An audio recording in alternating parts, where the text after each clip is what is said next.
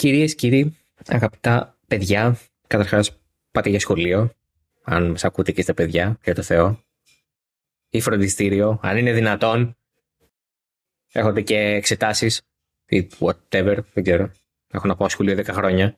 Τι σου έχει συμβεί? Ναι, έχουν ακόμα πανελλαδικές. Ναι, εντάξει, είναι ακόμα Νοέμβρης όμως, φαντάζομαι οι πανελλαδικές είναι λίγο μακριά ακόμα, όχι? Ναι, όντως.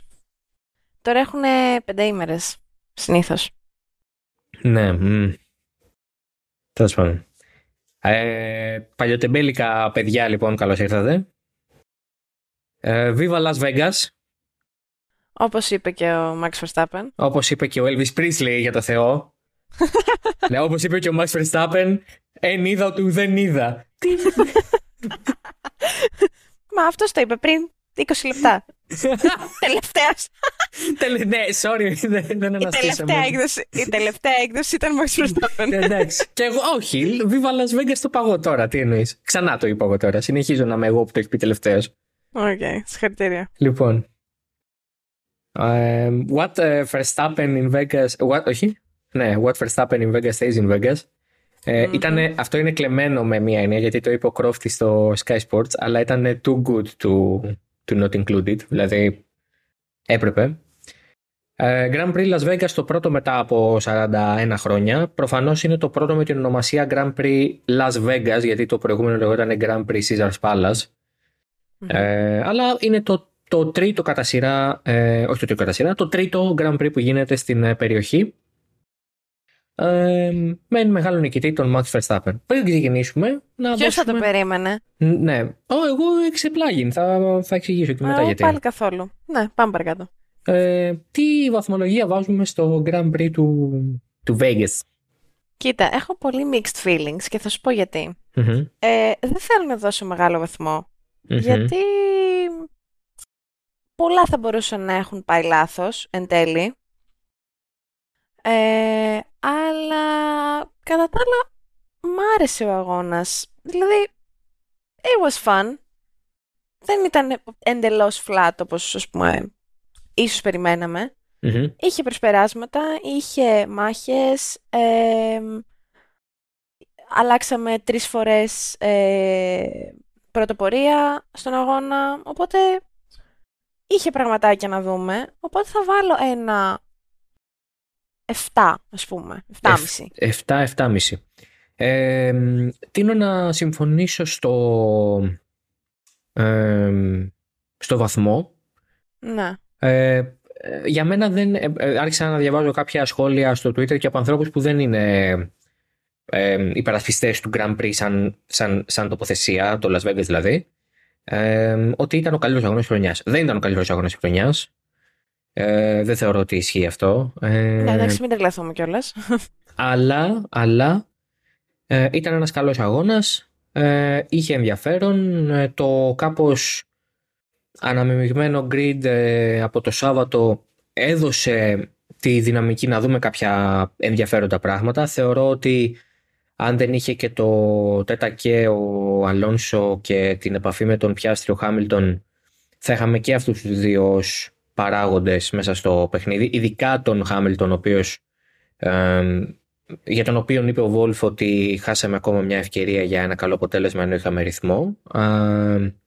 Άρα υπήρχε και εκεί potential. Παρ' όλα αυτά υπήρχε μάχη για την νίκη,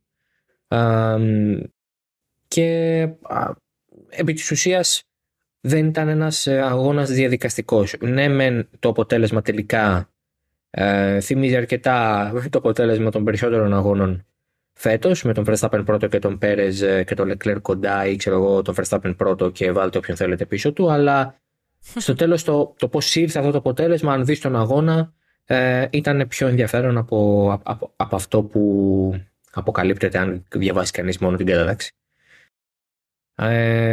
Να βγάλουμε από τη μέση τα ιστορικά παύλα ρεκόρ του Verstappen, αφενός γιατί η Red Bull ξεκινώντας είναι πια η πιο επιτυχημένη ομάδα σε μία χρονιά, έσπασε το ρεκόρ της Mercedes από το 2016, πήρε 20 νίκες φέτος η Red Bull, 19 ήταν το ρεκόρ των Γερμανών από την πρωταθληματική χρονιά του Rosberg τότε και τη μεγάλη μάχη φυσικά με τον Hamilton. Mm-hmm. Θέλει άλλη μία νίκη, δηλαδή πρέπει να κερδίσει στο Abu Dhabi η Red Bull για να σπάσει το ρεκόρ ποσοστού νικών επί των αγώνων της McLaren από το 1988 με την MP44, που θεωρείται κατά καθομολογία ένα από τα πιο επιτυχημένα, όχι το πιο επιτυχημένο μονοθέσιο. Η Red Bull στατιστικά μπορεί να την ξεπεράσει στο Abu Dhabi αν κερδίσει, με όποιον οδηγό και να κερδίσει. Ο Verstappen φτάνει τις 53 νίκες, που σημαίνει ότι φτάνει ακριβώς τον Sebastian Vettel. Κερδίζοντας το Abu Dhabi θα τον προσπεράσει και θα φτάσει τρίτος στη σχετική λίστα μόνος του, καθώς μετά ο επόμενος είναι ο Michael Schumacher και ο μέσος επόμενος είναι ο Lewis Hamilton, με 91 και 103 νίκες αντίστοιχα. Και κλείδωσε και η δεύτερη θέση στο πρωτάθλημα των οδηγών. Ο Πέρες δεν μπορεί να τη χάσει.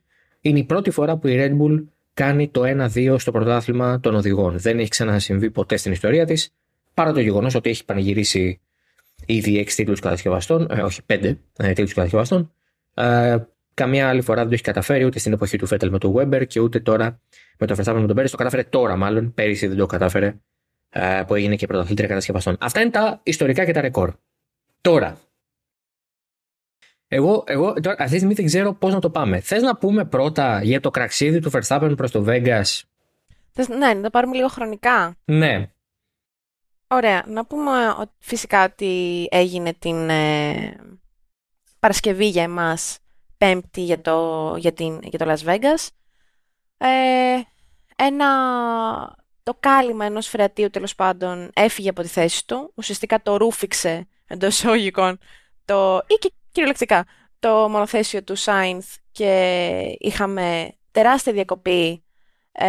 Το FP1 ουσιαστικά κράτησε μόνο 8 λεπτά και το FP2 ήρθε μετά από τεράστια καθυστέρηση, αφού στην πορεία ανακάλυψαν οι διοργανωτές και η FIA ότι και άλλα φρεάτια ήταν έτσι σε παρόμοια κατάσταση. Όχι, δεν είχαν φύγει ακόμα τα καλύματα, αλλά ήταν έτσι έτοιμα, ας πούμε. Οπότε οι επιδιορθώσεις και οι επισκευές κράτησαν 3 ώρες, 4. Εντάξει, ναι, κάτι παραπάνω από 3. Είχαμε 2,5 ώρες καθυστέρηση και καμιά ώρα που γλιτώσαμε από το FP1. Ναι, γύρω στις 3,5 ώρες. Ναι. Οπότε η πίστα αναγκάστηκε να διώξει τους θεατές από τις θέσεις τους, γιατί έπρεπε οι δρόμοι να παραδοθούν στο κοινό, και έτσι γενικά η Παρασκευή για εμάς, Πέμπτη για την πίστα, δεν πήγε και πάρα πολύ καλά. Ευτυχώς ο Sainz δεν έπαθε κάτι, δεν τράκαρε δηλαδή, δεν είχε κάποια πρόσκουρση με κάποιο τοίχο ή με κάποιο άλλο μονοθέσιο ή κάτι τέτοιο, οπότε αποφύγαμε τα χειρότερα. Αλλά γενικά η διαχείριση όλης αυτής της κρίσης για μένα ήταν το λιγότερο απογοητευτική. Mm-hmm. Και από εκεί ξεκίνησε ούτως ή άλλως το κραξίδι του Verstappen για την πίστα και για τον Grand Prix γενικότερα. Είπε αρκετά πράγματα. Ναι. Οι διοργανωτές έδωσαν $200 vouchers στους θεατές που έχασαν τη δράση της πρώτης μέρας, και ο Verstappen φυσικά το βρήκε αυτό εντελώς out of line και είπε ότι αν ήταν fan θα έφερνε τον κόσμο ανάποδα. Μετά, σχετικά με τα λεγόμενα του Wolff ότι καλά δεν έγινε και κάτι, σιγά ένα φρεάτιο έφυγε από τη θέση του, δεν έγινε και τίποτα. Είπε ότι πιστεύω αν ήταν το δικό του μονοθέσιο θα είχε μιλήσει διαφορετικά, όμως δεν περιμένω κάτι διαφορετικό από εκείνον. Ο Κάρλος είπε επίσης ότι δεν ένιωθε τα πόδια του για λίγα δευτερόλεπτα, το αντίχημα θα μπορούσε να είναι πολύ χειρότερο. Και που συμφωνώ, εννοείται 100%. Mm-hmm. Γενικά είπε επίσης ότι το Grand Prix είναι 99% show και μόνο 1% sport. Ότι θα μπορούσαν να λείπουν όλα οι παρουσιάσεις των οδηγών που έγιναν, και είπε ότι στεκόμασταν απλά εκεί και φαινόμασταν σαν κλόουν. Fair enough. Οπότε γενικά δεν φαίνεται να συμπάθησε ιδιαίτερα το γεγονός ότι η Φόρμουλα 1 έτρεξε στο Las Vegas με τον τρόπο που έτρεξε στο Las Vegas. Ναι. To put it mildly. Ναι. Ναι, ήταν πολύ σκληρή η επίκριση του Verstappen, ο οποίος κέρδισε νομίζω πάρα πολλούς θεατές, πάρα πολλούς fans, συγγνώμη,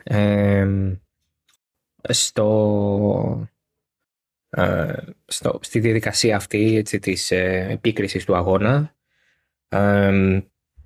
Μέχρι και ο promoter του, ο επικεφαλής επί της ουσίας του Grand Prix, είπε στον Verstappen ότι μάλλον είναι λίγο αγχωμένος για τον αγώνα, γι' αυτό τα λέει όλα αυτά. Και ο Verstappen απάντησε ναι, σίγουρα. Ναι, sure. ναι, λογικά αυτό είναι βουνό μου, του είπε επί της ουσίας. Ο Verstappen λοιπόν κέρδισε από τους πολλούς πόντους, έτσι. Δεν το έκανε γι' αυτό βέβαια, αλλά με έναν τρόπο υπήρξαν άνθρωποι οι οποίοι δεν τον συμπαθούσαν ή είχαν μια πολύ ουδέτερη στάση απέναντί του και ξαφνικά το χειροκροτούσαν όρθιοι για αυτά που είπε. Και σε ό,τι έχει να κάνει με τους θεατές, 35.000 εξ αυτών κατέθεσαν ομαδική αγωγή κατά του promoter. Τους εκπροσωπεί μεταξύ άλλων και ένας ομογενής, ο Steve Demopulos. Ναι, είναι καλά. Πολύ καλά έκαναν όντως. Της εκπροσωπεί λοιπόν και ένας ομογενής, ο Steve Demopulos, ο οποίος με ένα γρήγορο ψάξιμο στο ίντερνετ αφενός ειδικεύεται στις υποθέσεις που έχουν να κάνουν με τραυματισμό, όπου στην Αμερική είναι πάρα πολύ, πώς να το πω, συχνό φαινόμενο, πέρα από το ότι οι μηνύσεις είναι οι αγαπημένες στα σχολεία μετά το baseball. Είναι πολύ συχνό και καλά κάνουν οι άνθρωποι να το δικαιούνται, να καταθέτουν αγωγές για ζητήματα τραυματισμών, ακόμα και από προϊόντα ή οτιδήποτε, ακόμα και αν το έχεις χρησιμοποιήσει λάθος. Είναι πολύ πιθανό να καταθέσεις μια αγωγή και να την κερδίσεις, γιατί πολύ απλά δεν υπήρχε οδηγία να μην το χρησιμοποιήσεις το τάδε προϊόν έτσι. Οπότε θεωρείται. Οπότε είναι ο άνθρωπος λοιπόν ειδικεύεται παράληψη σε αυτό. Παράληψη της εταιρείας και έτσι είναι. Ναι, ειδικεύεται σε αυτό, εξασφαλίζει παχυλές αποζημιώσεις για τους πελάτες του. Οπότε, ενώ εδώ δεν έχουμε να κάνουμε με injury, έχουμε να κάνουμε με επί της ουσίας ζημιά οικονομική.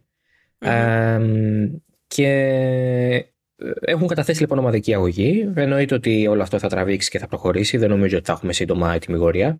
Αλλά κινήθηκαν οι θεατές έτσι, γιατί αν σκεφτεί κανείς ότι το πιο φθηνό εισιτήριο ήταν κοντά στα $1,500 για την Παρασκευή, για την Πέμπτη τοπική ώρα, φαντάζεστε ότι τα $200 σε voucher για το κατάστημα του αγώνα δεν αποτελούν ικανή αποζημίωση. Το οποίο, by the way, πέρα από το ίδιο το ποσό, που είναι $200 και εννοείται δεν είναι αρκετή αποζημίωση για αυτό που έχασαν οι θεατές, ακόμα και αν το δεις μόνο του ότι έχω $200 να ψωνίσω στο κατάστημα του Grand Prix, οι τιμές στο κατάστημα είναι τραγικές. Δηλαδή, με $200 μπορεί να πάρεις και ένα μπρελόκ και μισό καπέλο, ας πούμε. Ναι. Οπότε, από όπου και να το δεις, δεν είναι αρκετό. Ναι. Είναι όλο αυτό το σκηνικό. Γενικά ήταν ένα shit show επί της ουσίας. Shit show. Έγραψα γι' αυτό μια άποψη στο Current Driver. Δεν θα τα ξαναπώ.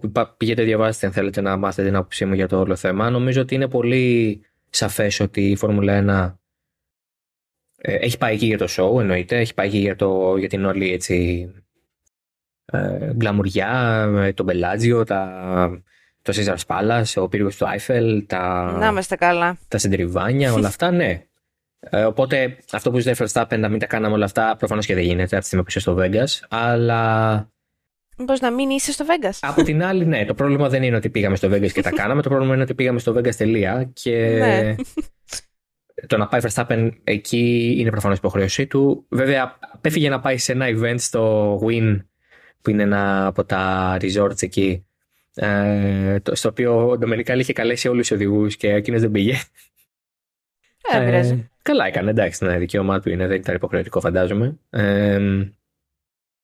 Και για μένα το μεγάλο πρόβλημα είναι προφανώς ότι καταλαβαίνω ότι πέρα από το ότι έπρεπε να ρίξει τους δρόμους, έκλεινε και η βάρδια των ανθρώπων ασφαλείας, οπότε δεν θα μπορούσε να έχει σεκιουριτάδες η πίστα, οπότε δεν ήταν ασφαλές να υπάρχουν και θεατές στην πίστα.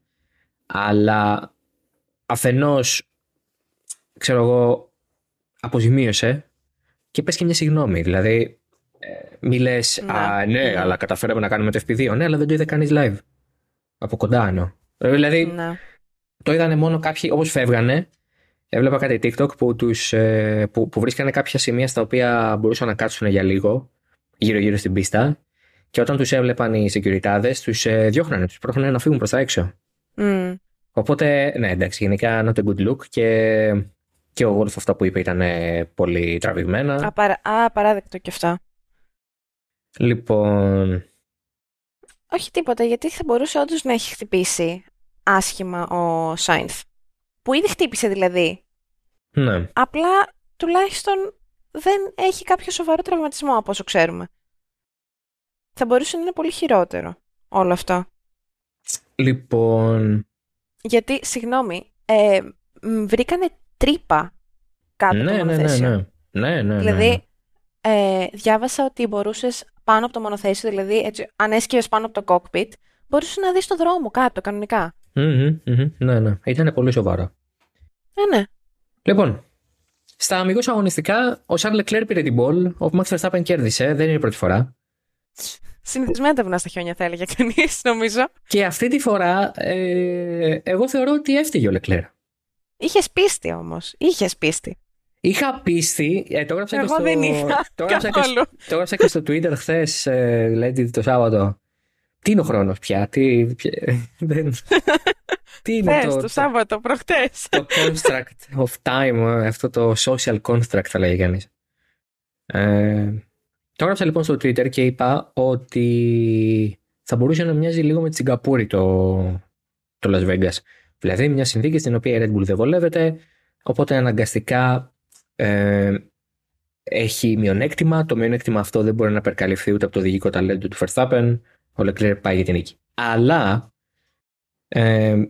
κάθεται το safety car στο σωστό timing για τη Red Bull και ιδίως για τον Pérez, ο οποίος όχι μόνο μπαίνει στα πιτς, αλλά δεν χρειάζεται να ξαναμπεί κιόλας. Δηλαδή κάνει και την μοναδική αλλαγή που χρειάζεται να κάνει και τέλος. Δεν έχει να κάνει κάτι άλλο. Αλλά για μένα ο Leclerc χάνει την ευκαιρία να κερδίσει στο γεγονός ότι δεν εκμεταλλεύτηκε σε καμία φάση του αγώνα ούτε την ποινή του Verstappen, ούτε το χτύπημα που είχε ο Verstappen με τον Russell και δεν βρέθηκε ποτέ σε θέση να κρατήσει τον αγώνα στα χέρια του. Παρά το γεγονός ότι ήταν και πρώτος, δηλαδή, για μένα είναι μια ήττα του Leclerc, γιατί είχε μόνο θέση να κερδίσει και χάνει οδηγικά πια. Δηλαδή δεν είναι.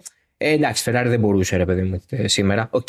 Αυτό θα είχε νόημα. Θα μπορούσαμε να πούμε έργα μόνο τον χτύπησε κάποιος και έφυγε πίσω. Αυτό που π.χ. έγινε με τον Hamilton ή με τον Hamilton βασικά έγινε το περισσότερο πρόβλημα. Ήταν μεγαλύτερο πρόβλημα εκεί. Ή ήταν ο Sainz ο οποίος έφαγε την ποινή κτλ. Δεν υπήρχε μια αντικειμενική συνθήκη στην οποία δεν έφταιγε και απλώς συνέβη. Ήταν ήττα του. Είναι η πρώτη του μεγάλη ήττα φέτος. Μετά της Σιγκαπούρη βασικά είναι η δεύτερη. Ναι. Ναι, συμφωνώ, γιατί από ένα σημείο και μετά δεν έκανε κάτι ώστε να κρατήσει την πρωτοπορία χωρίς να απειλείται. Ενώ μπορούσε να το κάνει. Και η Red Bull, πέρα από το γεγονός ότι της έκατσε καλά το safety car, έπαιξε πάρα πολύ έξυπνα. Και με πολύ... δεν ξέρω. Έκανε εξαιρετικό αγώνα και ο Verstappen και ο Pérez για μια φορά στη ζωή του. Ναι, θυμήθηκε να τρέξει. Εντάξει, η Ferrari είχε το μειονέκτημα βέβαια να μην έχει φρέσκο σετ για τον Leclerc. Οπότε και να τον έβαζε μέσα, θα τον έβαζε με ένα φθαρμένο λάστιχο που ίσως ήταν και χειρότερα από το να μείνει έξω. Προφανώς το safety car είναι handicap, αλλά από την άλλη έχω την αίσθηση ότι ο Verstappen θα μπορούσε να μην κερδίσει σήμερα και ήταν σωστά σιταρισμένη η Ferrari, είχε εστιάσει μάλλον περισσότερο στην ευθεία, κάτι που δεν έκανε η Red Bull με τον Pérez για παράδειγμα, που είχε πολύ περισσότερο downforce και αυτό τον άφηνε ευάλωτο στις ευθείες, όπως και έγινε στο τέλος. Ναι. Αλλά νομίζω πως το μεγάλο ζήτημα του Leclerc είναι το γεγονός ότι αφήνει το Verstappen να του κάνει bullying. Δηλαδή... Εδώ και χρόνια βέβαια. Εδώ και 2 δεκαετίες. Ναι. Τι θέλω να πω. Εντάξει, προφανώς όταν ο άλλος έρχεται με τον DRS και έχει φόρα κτλ. Είναι λίγα τα πράγματα που μπορείς να κάνεις στην ευθεία για να τον... για να τον αναχαιτήσεις. Έτσι, δεν είναι ότι μπορείς να το κάνεις εύκολα αυτό. Να πατήσεις τα φρένα μπροστά, να σκοτωθείτε, δεν γίνεται. Αλλά έχω την αίσθηση ότι ο Leclerc δεν ξέρει να μείνεται στις ευθείες και μας μπέρδεψε λίγο ότι μπορεί να το κάνει αυτό κανένα 2 φορές το 22 που το έκανε στον Μπαχρέιν και τη Σαουδική Αραβία που του έπαιρνε τον DRS κτλ. Αλλά και αυτό ο Verstappen μετά από κανένα 2 γύρους το κατάλαβε και του ανερούσε το όποιο πλεονέκτημα, την όποια τσιριμόνια. Τσιριμόνια ακούω. Τσιριμόνια, την οποία κασκαρίκα. Οπότε ο Leclerc στο τέλος ημέρας είναι ένας πολύ soft λιαλιά πουρές οδηγός σε αυτά τα πράγματα. Ναι. Και όταν λέω αυτά τα πράγματα εννοώ στις μάχες. Είναι πάρα πολύ soft. Ναι. Είναι πάρα πολύ... Είναι υπερβολικά soft. Έχω αρχίσει να συμπαθώ το στυλ του Russell, ο οποίος μπορεί να έχει επαφές, μπορεί να είναι λίγο πιο... Αλλά τουλάχιστον, κάτι, βλέπεις τον Russell και τον σέβεσαι όταν είναι στην πίστα. Έλα κι εσύ τώρα. Ο Russell κάνει πολύ χαζά λάθη. Δηλαδή, οδηγάει πολύ υπερβολικά κάποιες φορές. Εγώ πιστεύω ότι ο Russell είναι ένα καλύτερο σημείο για τον... Όχι ένα happy medium, πήγα να πάω ένα happy medium, αλλά δεν είναι medium, είναι ακραίο. Για μένα θα έπρεπε ο Leclerc να πάει λίγο προς την πλευρά του Russell. Εκεί θα ήταν στην καλύτερη φάση του. Δηλαδή, να γίνει λίγο πιο επιθετικός. Ναι, για να σε σέβονται και λίγο. Γιατί όταν βλέπω μάχη με το Leclerc και είναι μπροστά ο Leclerc, έτσι, δηλαδή είναι ο αμυνόμενος, και πάει να γίνει το προσπέρασμα, μπορώ να κλείσω τα μάτια μου, να τα ανοίξω και να ξέρω τι θα δω. Δηλαδή δεν είναι... Μπορώ να πάω να πάρω νερό, ας πούμε, να γυρίσω και να μην εκπλαγώ με το τι θα έχει γίνει. Ξέρω. Θα έχει χάσει ο Leclerc με κάποιο τρόπο. Δεν... Αυτό είναι πρόβλημα για έναν οδηγό ο οποίος θέλει να γίνει πρωταθλητής, οδηγεί για τη Ferrari κτλ. Ναι, ο Verstappen είναι πάρα πολύ υπερβολικός σε κάποια πράγματα, σε ό,τι έχει να κάνει με τις μάχες. Και αν το συμβάν της πρώτης στροφής στην εκκίνηση ήταν και λίγο έλλειψη grip με τον Russell, τα παίξε όλα για όλα. Όπως έπαιξε και ο Russell τα πάντα με τον ίδιο τρόπο. Αλλά τουλάχιστον υπάρχει μια δράση. Υπάρχει μια αντίδραση. Δηλαδή υπάρχει ένα... Πώς να το πω. Κάτι, ένα αυτό. Όχι, προσπαθώ να ρωτήσω στη λέξη. Υπάρχει η ανταπόδοση. Υπάρχει το comeback. Υπάρχει το retaliation. Η απάντηση. Δεν μένουν όλα αναπάντητα. Δεν έρχεται ο άλλος blasting by, σε περνάει και εντάξει, δεν πειράζει. Το παίξε μάγκα στον Πέρες, αλλά το να του παίξει το μάγκα στον Πέρες είναι σαν να είσαι πρώτη γυμνασίου και να πηγαίνεις στο δημοτικό και να κάνεις bullying την Τετάρτη Δημοτικού. Ναι, sure, αλλά όταν έρθει ο άλλος που είναι τρίτη γυμνασίου ή πρώτη ηλικίου και σου πει τι κάνεις εδώ, ρε μάγκα, θα αρχίσεις να τρέχεις όλο το τετράγωνο μέχρι να μην σε πιάσει. Αυτό μου βγάζει εμένα ο Leclerc, ότι he picks on the little guy που είναι ο Πέρες, ο οποίος είναι, εντάξει, τελείως ευάλωτος. Little guy, ο Πέρες, γελάω. Αλλά όντως, καταλαβαίνω τι λες, ναι. Δηλαδή ο Πέρες είναι soft, τελείως, ρε παιδί μου, δεν είναι. Αλλά soft με soft, εντάξει, the clash of the batters, ας πούμε. Αλλά όταν έχεις τον άλλον ο οποίος είναι σαν, κατασκευασμένος σαν διαμάντι, ας πούμε, σαν ένας μεγάλος άνθρακας, το βουτυράκι δεν έχει κάτι να κάνει. Θα περάσει από μέσα το διαμάντι για πλάκα. Αυτή είναι η αίσθησή μου. Για μένα ο Leclerc είναι πολύ soft. Δεν ξέρω αν είναι αυτή η αντίποση που έχεις και εσύ. Θα μπορούσε όντως να είναι πιο aggressive σε κάποιες μάχες, αλλά εγώ δεν συμφωνώ στο ότι θα έπρεπε, ας πούμε, να πάει να γίνει Russell. Εγώ δεν συμφωνώ με το οδηγικό στυλ του Russell. Θα μου πεις ποια είμαι εγώ να αμφισβητήσω το οδηγικό στυλ του Russell. Αλλά νιώθω ότι σε κάποιες περιπτώσεις είναι... δρά λίγο απερίσκεπτα ο Russell και το πληρώνει. Ας πούμε, κάνει κάτι περίεργα βουτήγματα, βουτιές, κάνει άσκοπες και ανούσιες και επαφές που θα μπορούσαν να έχουν αποφευχθεί, τέτοια πράγματα. Έχεις δει, είδες το βίντεο που ανέβασα που σου στείλα και πριν με το ρούμπο? Όχι, δεν το είδα. Δεν το είδες? Σε παρακαλώ, δες το και κάνε μια και πες μου αν αντικατοπτρίζει αυτό που συζητάμε τώρα. Πού μου το έχεις στείλει? Στα messages, αλλά είναι και στο Twitter μου. Θα ήθελες να το δω με ήχο, ας πούμε? Ναι, γιατί όχι. Στον υπολογιστή σου δες το. Δυσκολεύεσαι? Ναι. Γιατί? Γιατί να στο στείλω? Όχι, εντάξει. Είναι ρούμπος. Ζήσεις ρούμπος. Το δες? Ναι. Πότε θα τελειώσει όλο αυτό? Πότε θα τελειώσει όλο αυτό?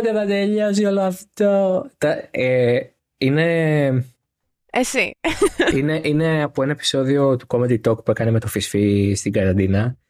Και το βλέπω προχθές τυχαία, γιατί έπεσε στα recommendations του YouTube. Και το βλέπω αυτό το στιγμιότυπο και λέω, οπό, είναι όλο το Grand Prix του Las Vegas, ό,τι έχουμε δει και θα δούμε σε αυτή την God-forsaken πίστα. Λοιπόν, ναι, οπότε για το συμβάν του πρώτου γύρου της πρώτης τροφής, εντάξει, η ποινή για μένα δεν ήταν σωστή. Να το πούμε και αυτό. Όχι, συμφωνώ ότι έπρεπε να το πούνε απλά, να δώσει τη θέση πίσω. Γιατί έτσι ουσιαστικά δεν έχασε κάτι. Θα μου πεις, δεν ξέρουμε τι θα συνέβαινε και αν έδινε τη θέση πίσω. Μπορεί, ας πούμε, να ξαναπερνούσε αμέσως.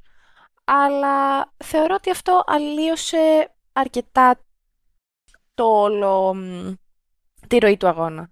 Νιώθω. Για μένα το αν θα ξαναπερνούσε ο Verstappen ή όχι γρήγορα είναι άσχετο, με την έννοια ότι κοιτάω μεμονωμένα το πώς θα έπρεπε να αποδοθεί η δικαιοσύνη. Ναι, οκ. Okay. Διότι θα μπορούσε να πει κανείς ότι τα 5 δευτερόλεπτα τελικά βοήθησαν και στον αγώνα, γιατί καθυστέρησε κι άλλο ο Verstappen στο pit. Είχε ήδη χάσει τη θέση από τον Leclerc, έχοντας σε πολύ άσχημη κατάσταση τα ελαστικά του στο τέλος του πρώτου stint. Άρα, να που τα 5 δευτερόλεπτα βοήθησαν στην οικονομία του αγώνα, να δούμε τον Leclerc να ανοίγει κάπως τη διαφορά, να πρέπει ο Verstappen να απαντήσει και όλα αυτά. Αλλά το σωστό θα ήταν ο Verstappen να κληθεί να δώσει τη θέση πίσω, γιατί σε καμία περίπτωση δεν συνιστούσε αυτή η κίνηση προσπέρασμα ενώ ήταν μπροστά. Γιατί αν ήταν... Είναι αυτό που λέμε και τα τελευταία 2 χρόνια μετά από τη μάχη του Verstappen με τον Hamilton, που έχουν βγει αυτές οι νέες οδηγίες, ότι εάν ο μπροστά άξονας του οδηγού που είναι στην άμυνα βρίσκεται στη μέση του μονοθεσίου αυτού που βρίσκεται σε επίθεση, σημαίνει ότι το μονοθέσιο που βρίσκεται σε επίθεση είναι μπροστά, άρα έχει τη γραμμή, άρα τη δικιά του είναι η στροφή. Ναι, ωραία όλα αυτά, αλλά ο Verstappen σε καμία περίπτωση δεν ήταν τόσο μπροστά από τον Leclerc. Ήταν ελάχιστα μπροστά από τον Leclerc. Και ήταν ελάχιστα μπροστά από τον Leclerc, γιατί τον αναγκάζει να βγει και έξω. Δηλαδή, στη διαδικασία που τον βγάζει έξω, τον προσπερνάει και κάπως. Και, εν πάση περιπτώσει, το προσπέρασμα ολοκληρώθηκε εντελώς εκτός πίστας. Ναι, εννοείται αυτό. Γιατί και όπως διάβασα πολύ σωστά και από κάποιον στο Twitter, που δεν θυμάμαι ποιον, αν ο Verstappen είχε εκεί με παγίδα, δεν θα το κάνω αυτό. Φυσικά. Θα είχε αφήσει πολύ νωρίτερα τον γκάζι και θα είχε πατήσει πολύ νωρίτερα το φρένο. Γλίστρισε, ναι. Δίκαιο. Ήταν μια πίστα που δεν είχε grip καλά-καλά στην αγωνιστική γραμμή, αλλά αυτό δεν σημαίνει ότι μπορείς να κάνεις κάτι τέτοιο. Αργότερα είπε ότι καταλαβαίνει τα 5 δευτερόλεπτα ποινής, ότι OK, είναι δίκαιο, έτσι όπως πήγαν τα πράγματα, αλλά για μένα ούτε αυτό είναι δίκαιο. Για μένα θα έπρεπε να κληθεί να δώσει θέση πίσω και να τελειώσει εκεί το πανηγύρι. Γιατί τα 5 δευτερόλεπτα θα μπορούσαν κάλλιστα να είχε μια διαφορά 6 δευτερόλεπτα στο σημείο που ήταν ο αγώνας, είχε 2 την ώρα εκείνη, και στην ουσία να είχε ήδη καθαρίσει την υπόθεση νίκη νωρίτερα. Ή τέλος πάντων να μην ήταν και το σωστό για το... Σε κάθε περίπτωση δεν ήταν το σωστό για το συμβάν.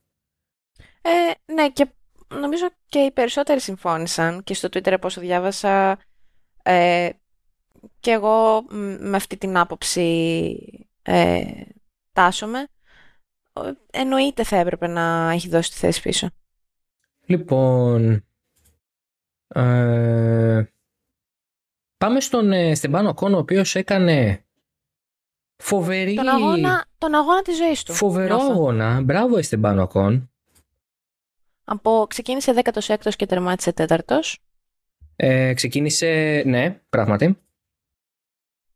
Για μένα και Lance Stroll εξαιρετικός αγώνας. Mm-hmm. Α, εντάξει. Ναι. Αφού εντάξει τώρα, ό,τι και να πεις, ξέρω δεν συμπαθείς τη Lance Stroll ιδιαίτερα, αλλά ξεκίνησε 19ος και τερμάτισε 5ος. Ναι, όταν δεν υπάρχει πίεση, τα πάει εξαιρετικά, μπράβο του.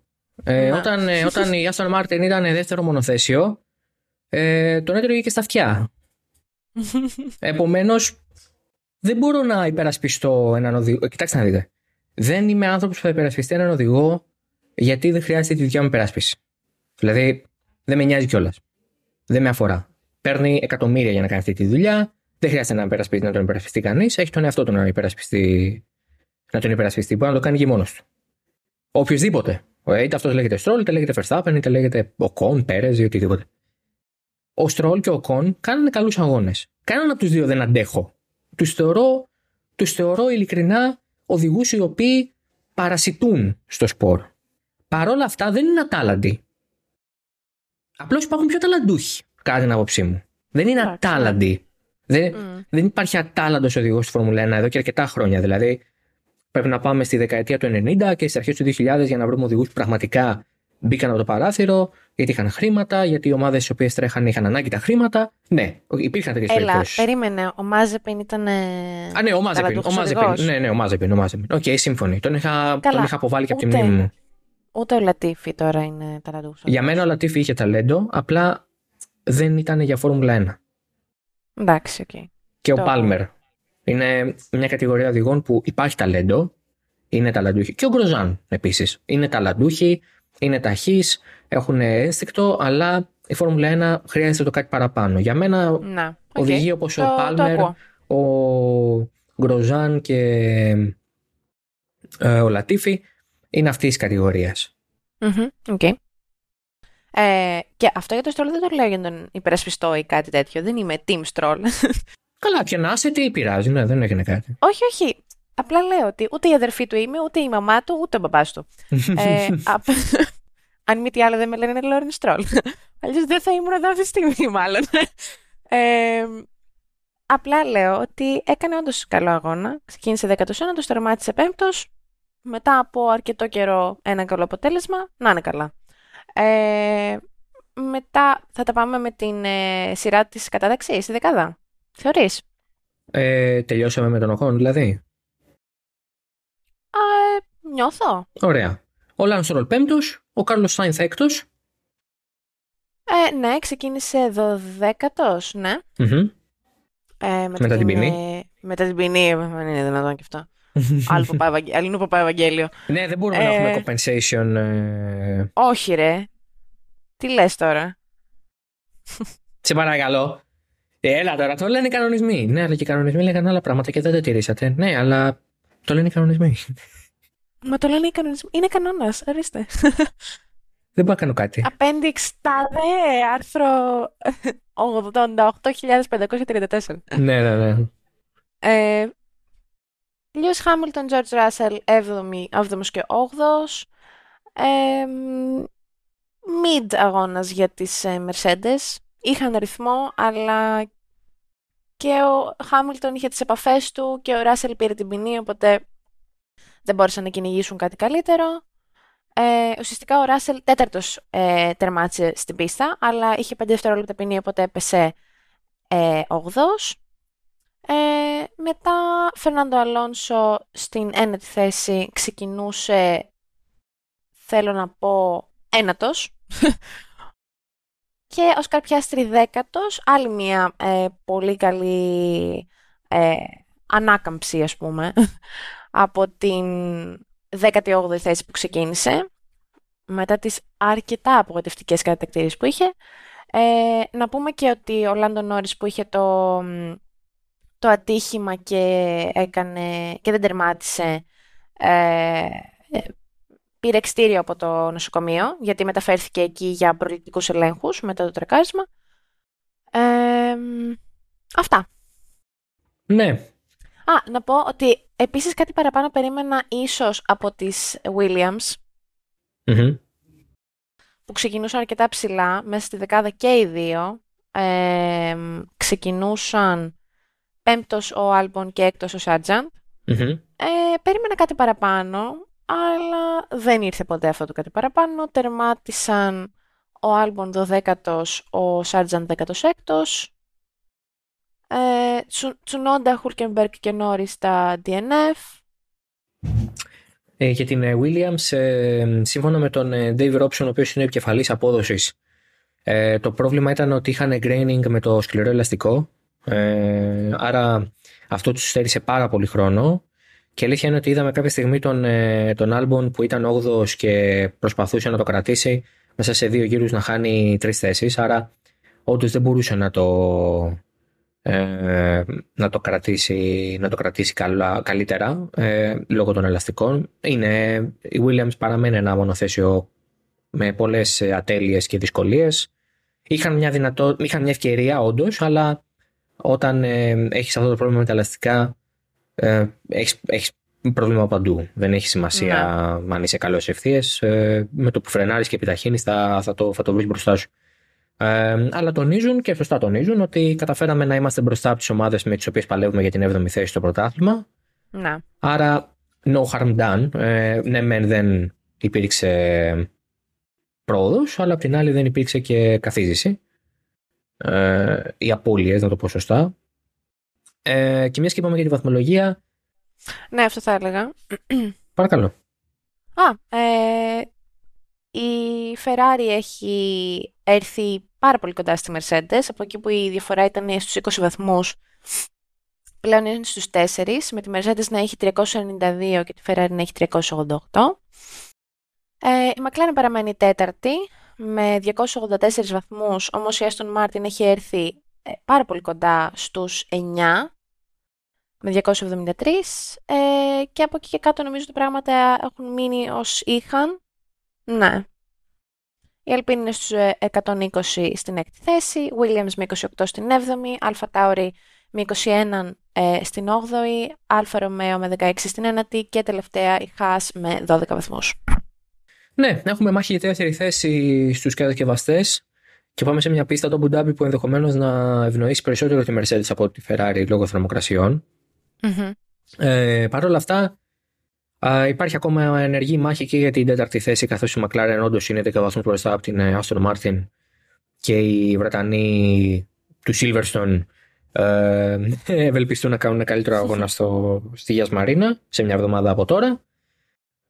Η Williams όντως τα πήγε καλά να κρατήσει πίσω της τους υπόλοιπους που παίρναν βαθμούς, που την παλεύουν για την 7η θέση και δεν πήραν βαθμούς στο Las Vegas.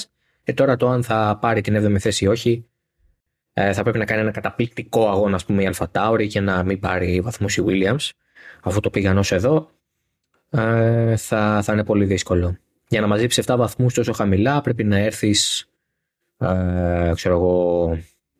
μέχρι την 6η θέση οπωσδήποτε πρέπει να έχεις ένα μονοθέσιο για να τα καταφέρεις. Και θες και δύο θεωρητικά μονοθέσια για να το πετύχεις. Δηλαδή θες και Ricciardo και Tsunoda. Είναι λίγο δύσκολο, αλλά όλα μπορούν να συμβούν. Και θα έχει ενδιαφέρον γιατί εκεί παίζονται και πολλά λεφτά. Δηλαδή, εκεί και αν παίζονται πολλά λεφτά, όταν είσαι σε αυτό το επίπεδο ομάδας και έχεις αυτά τα προβλήματα τα οικονομικά ή τέλος πάντων τις οικονομικές, δυσκολίες, η 7η και η 8η θέση είναι μεγάλη διαφορά. Και στο πρωτάθλημα των οδηγών έχουμε μάχη, ο Sainz και ο Αλόνσο έχουν ισοβαθμίες στους 200 βαθμούς, αφού ο Αλόνσο πήρε μόνο 2 βαθμούς στο Las Vegas, ενώ ο Sainz πήρε 8. Και μάχη έχουμε και Lando Norris με Leclerc. Ο Norris είναι στην 6η θέση με 195 και ο Leclerc είναι στην 7η με 188. Και από εκεί που ήταν με 170, πήρε 18 και ήρθε πιο κοντά στον Norris. Mm-hmm. Από εκεί που ήταν πιο κοντά στον Russell. Νομίζω αυτά, δεν έχει κάποια άλλη αλλαγή. Και ο Gasly με τον Ocon είναι πολύ κοντά έχουν 4 βαθμούς διαφορά. Νομίζω αυτά. Τώρα πέτυχα στο Twitter ένα post από εμένα, ένα λογαριασμό που λέγεται Las Vegas Locally, που είναι ένας λογαριασμός που μιλάει για το Las Vegas και λέει Streets are saying this is one of the best Formula 1 races of all time. Και έχει ένα quote tweet, Streets are lying. Πω Αμερικάνοι ρε φίλε. Πραγματικά έχω αρχίσει να συμπαθώ περισσότερο τους Άγγλους με όλα αυτά. Τι τρελή δήλωση. Ναι, έχω αρχίσει να λέω εντάξει, οι Άγγλοι τουλάχιστον έχουν Silverstone ρε φίλε. Έχουν Silverstone, έχουν τίμιο αγώνα λέει. Έχουν τίμιο αγώνα ρε, έχουν λαϊκό τίμιο αγώνα. Και μιας και είπα για τους Άγγλους, άλλο ένα στατιστικό είναι ότι αν δεν κερδίσει κανείς Άγγλος ή μια αγγλική ομάδα στο Abu Dhabi, θα είναι η πρώτη χρονιά μετά το 1952, αν δεν κάνω λάθος. Τι μεγάλο πλήγμα και αυτό, Χριστέ μου. Που δεν θα κερδίσει, δεν θα ακουστεί ο Βρετανικός ύμνος σε βάθρο. Για πρώτη φορά μετά από 71 χρόνια, αν συμβεί αυτό. Γιατί πέρυσι τουλάχιστον είχαμε τον Ράσελ με την Mercedes, οπότε ακούστηκε ο Βρετανικός ύμνος προς τιμή του Ράσελ. Επίσης τι μεγάλο πλήγμα και αυτό. Οπότε θέλουμε, τα σενάρια είναι θέλουμε νίκη McLaren ή Aston Martin ή Mercedes. Γελάω που σου φαίνεται που λες φορά τα McLaren ή Aston Martin ή Mercedes. Ναι. Πολύ καλό. Θα επιθυμούσα να ακουστεί ο Βρετανικός ύμνος για τον οδηγό, κατάλαβες, να είναι δηλαδή ο Norris. Αλλά για τη Mercedes είναι 2/2 οι πιθανότητες, γιατί το Russell ή το Hamilton, το God Save the King θα ακουστεί. Για την Aston Martin όμως και τη Red Bull, τη McLaren αν κερδίσουν, θα ακουστεί ο Βρετανικός ύμνος για την ομάδα όπως και να έχει. Να είναι καλά. Οπότε παίζουν τέτοια μπάλα. Εντάξει, βέβαια μπορούμε να πάμε και στη Williams αν θέλετε, ξέρω εγώ, ή κάτι τέτοιο, αλλά that's a bit more far-fetched. Λίγο δύσκολο. Ναι. Λοιπόν. Ωραία. Δεν έχω κάτι άλλο να πω. Νομίζω ούτε εγώ. Νιώθω τα καλύψαμε όλα. Τώρα για το φινάλ έχουμε Abu Dhabi όντως σε μια εβδομάδα. Mm-hmm. Ναι. Σε κανονικές λογικές έτσι ώρες μεσημεριανές για να κλείσουμε τη σεζόν. Θα έχουμε απολογισμό σεζόν με τον Blake Hinsley, ο οποίος είναι πρώην μηχανικός αγώνα του Verstappen, όχι μηχανικός αγώνα, performance engineer, μηχανικός απόδοσης στο μονοθέσιο του Verstappen, πλέον content creator για τη Φόρμουλα 1. Θα τον φέρουμε να μιλήσουμε για το τέλος της χρονιάς, για όσα έχουν γίνει φέτος. Και με εμάς μας βρίσκεται κάτω στο social media, το Oversteer το βρίσκεται σε όλες τις πλατφόρμες podcast εκεί έξω. Ακούτε και το hafton.fm συνολικά και τα λέμε σε μια εβδομάδα για να κλείσουμε μια τεράστια χρονιά φέτος σε παραδοσιακά πλέον μέρη για το Grand Prix του Abu Dhabi. Να είστε όλοι καλά, τα ξαναλέμε, για χαρά.